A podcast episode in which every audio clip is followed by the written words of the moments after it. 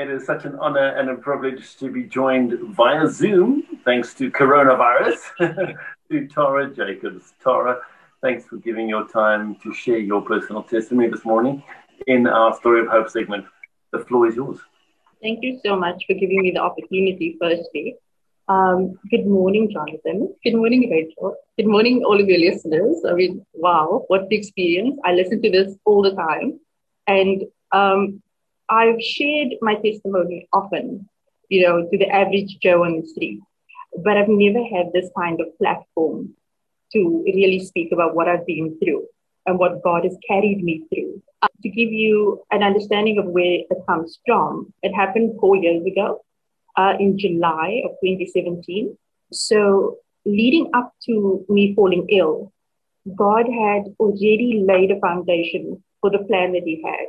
And me being disobedient, I didn't see it. I didn't see his works in way or already. To give you a little feedback on, I mean, a background on what happened, I made plans with my sister-in-law. I had a four-year-old daughter, she was four at the time. So I had a discussion with my sister-in-law and I said, if anything ever happens to me, you need to stand in and look after Grace. And my sister-in-law said to me, are you insane? Why are we having this conversation? There's nothing wrong with you. You'll be fine. I said, just promise me you'll stand in for Grace. And she agreed, and that was fine. Um, about a few days later, I said to my grandmother, who was 95. I said, Gran, I'm going to go before you. And my grand said to me, Are you insane? You are so young. What are you talking about? And again, I didn't realize what it was all about, but I was having these conversations. And um, lo and behold, I, I got the flu. And um, I had a bad cough and went to the doctors and everything. And doctors being doctors gave me antibiotics and sent me on my way. And I mean, between the antibiotics and me still, you know, thinking that the doctors are going to treat this, I'm fine.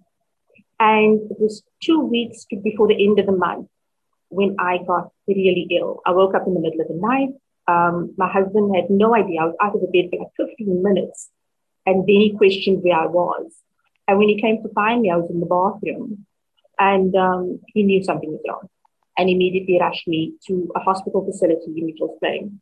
Um, and they had no idea what to do with me because what was happening is in one minute, I am fully conversant with someone, and five minutes later, I'll be out of it completely. I will not recognize you. I don't know you. I didn't know my husband. I didn't recognize my daughter.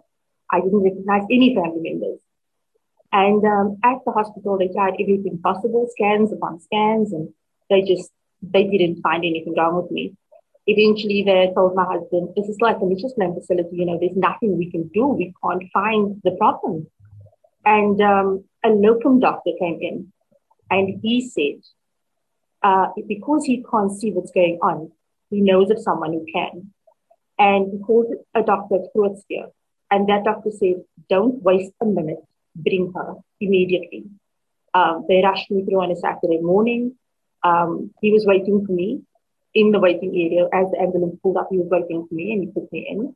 Still, I knew no one. I didn't know my daughter, didn't know my husband, not my parents, no one. And um, the minute he put me in, he started doing his testing.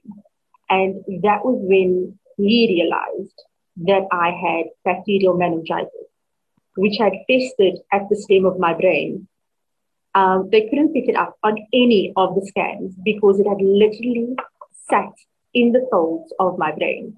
So they couldn't see it at all. And um, the doctors, even at Groote they said, I don't know why you're putting in all this effort. She's not going to make it. And this doctor said, and the, the worst part is I'm still slipping in and out of consciousness. So I catch these conversations happening without even realizing that they are happening. You know, I catch these conversations. And um, that doctor said to me, he said to them, there's no way he's going to give up on me. There's no way. And my husband, he would come every day. And funny enough, Tasha Cobbs, like every chain in my ear all the time. He's playing it, playing it. I still didn't recognize him. I felt nothing every time he got there. But the amazing part of it all was me not knowing anyone, I realized spiritually God is definitely busy with me on a whole different plane. because a lot of people speak of near death experiences and they speak of the beautiful places God showed them. He did not show me that. He showed me what people look like that have not found Christ, which sounds weird, but he literally did that. I laid in a hospital and I saw people that wasn't even at the hospital. I'd come through and I'd ask the nurse, where is the lady that was laying there? And she'd say to me, there's no one there. Only to hear that I was making connections in the spirit so that he could prepare me for what I needed to do. On the Thursday, being in hospital for 12 days, on the Thursday morning, my husband phoned in and they said to him, Mr. Jacob, there's nothing, no change, nothing. And he said, fine, I'll see you this evening. He got there the evening. My entire church group was there, full force, you know, ready to pray. And they were, you know, screaming out, Jesus is going to solve this. And by God, I sat up for someone who never sat up for 12 days. I sat up and I had full on conversation with him before he arrived. When he walked up the passage, one of the, the church members came out and he was smiling. And my husband said to him, That's no reason to smile. What are you smiling about? He said to him, Go into the room and see God's work. He walked into the room and I sat there and I recognized him immediately. I knew who he was. I could speak. The only things that I was left with after all of this, I could not eat. They had to teach me to eat. I could not walk at all. They gave me a Zimmer frame and they said to me, You're going to have to use the Zimmer frame. Let's do physio. And that morning I said to the girl, I'm sorry, but I refuse this. This is not from God. God did not intend me to have another set of legs made of steel. I'm sorry. And I picked it up with my hand and I wobbled my way and I got to where I needed to be. Because that was when I realized that the strength that God had put in me, in his preparation work already, he strengthened me for this to happen. And in the time that he allowed me to feel and to connect in the spirit, not with the physical, because he didn't allow me to deal with physical people. He allowed me to connect in the spiritual. And then he allowed me to overcome. And that is what, and it's what I, I share with a lot of people is that your situation, is, it doesn't determine your outcome. Because if I didn't allow him to work in me, then where would I have been now? I wouldn't be sitting here. I wouldn't be here. But many times our biggest fault is that we don't allow him in. I was disobedient, not listening when he was preparing me, but I knew I had to surrender to him in the time when I was at my weakest. And I think that is where we fail at times. We fail because we don't allow him to do his work. As people, as Christians, we still do feel like we can do it ourselves. But there's a higher power, there's a better power. There is someone that has planned everything to the T already. All you have to do is walk the walk, which is what I've done. I've walked the walk. I've grown in so many ways.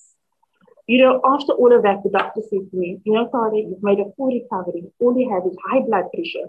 I said, thank you. Give it to me. I'll take it. I'm alive, but I'll have the high blood pressure. Thanks. Only thing is, you'll never be able to have children again. I said, you know what? God gave me grace. My eldest daughter, what more do I need? I'm fine. Two years down the line, I fall pregnant with my now one year old Sophia. And amazingly, in that pregnancy, God again intervened. And the high blood pressure that I had, He removed it completely during the pregnancy and now after the pregnancy. She's a year old, a year old. And I have no signs, no symptoms, nothing of high blood pressure. Also, again, because this pregnancy, I just surrendered unto Him. Because when man said no, Jesus said yes. And that is that is what I realized. For every no that man throws, there's a yes and an amen to follow. And that is where we need to get to, which we kind of fail at.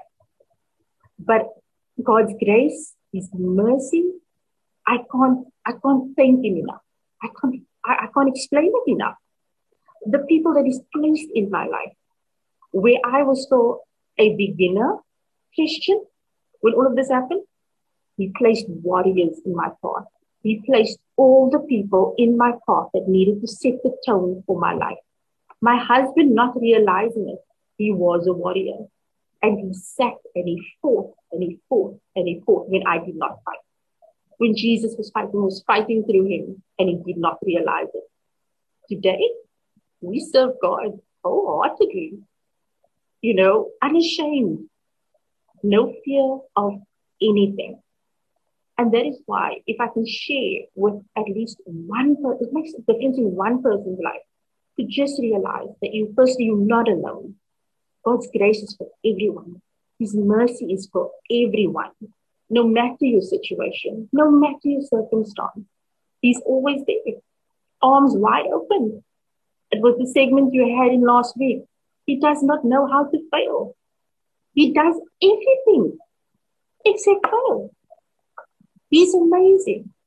You know, we, we always say in our in our play group, he's cute. You know, we could say he's actually full of peace because he does these little things that changes your life completely and you don't even realize it. So what I want to say is thank you.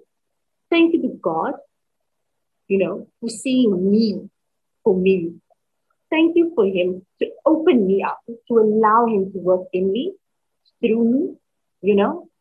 And thank you to people like you guys that give me a minute, a minute just to share with everyone else and just to let people know that there's a higher power and he's waiting. He's right there. Call on his name and he will come to running. Thank you, guys. Sure. That's so good, eh? Thank wow. you, Tara. Wow, wow, You're wow. Thank welcome. you. And so on point to what she says that God can do all things but fail. That's the one thing that He can never do, and that's fail. He will never mm-hmm. fail you. Thank you. Would you end off with a short prayer, please? Of course. Father God, we come before you today, Father God, humble, humble. And we say thank you. Thank you for newness, Father God. Thank you for new life, Father God. Thank you for new situations, Father God. Thank you for allowing the opportunity for me to share my testimony with my brothers and my sisters that are listening, Father God. Father God, I pray that it touches at least one, one person today, just one, You make that difference, Father God. Let them know that you are right there, Father God, and you are all that they need. Father God, let them know your goodness, your glory, and your mercy endures forever. Father God, I thank you for Rachel. I thank you for Jonathan. I thank you for CCFM, Father God, for allowing these platforms, Father God, so that we who, who falter, who go lost, who go astray, we have somewhere to turn to. If not directly to you, we will go direct to one of your humble servants that will shift us in your direction. Father God, I pray the mercy of your blood over everyone, Father God. In Jesus' mighty name. Amen. Amen. Amen. Thank you so much, Tara Jacobs. Such an encouraging message, such an incredible testimony. And may God bless you and your hubby and your children and their you. children. Thank you so much. Be blessed, guys.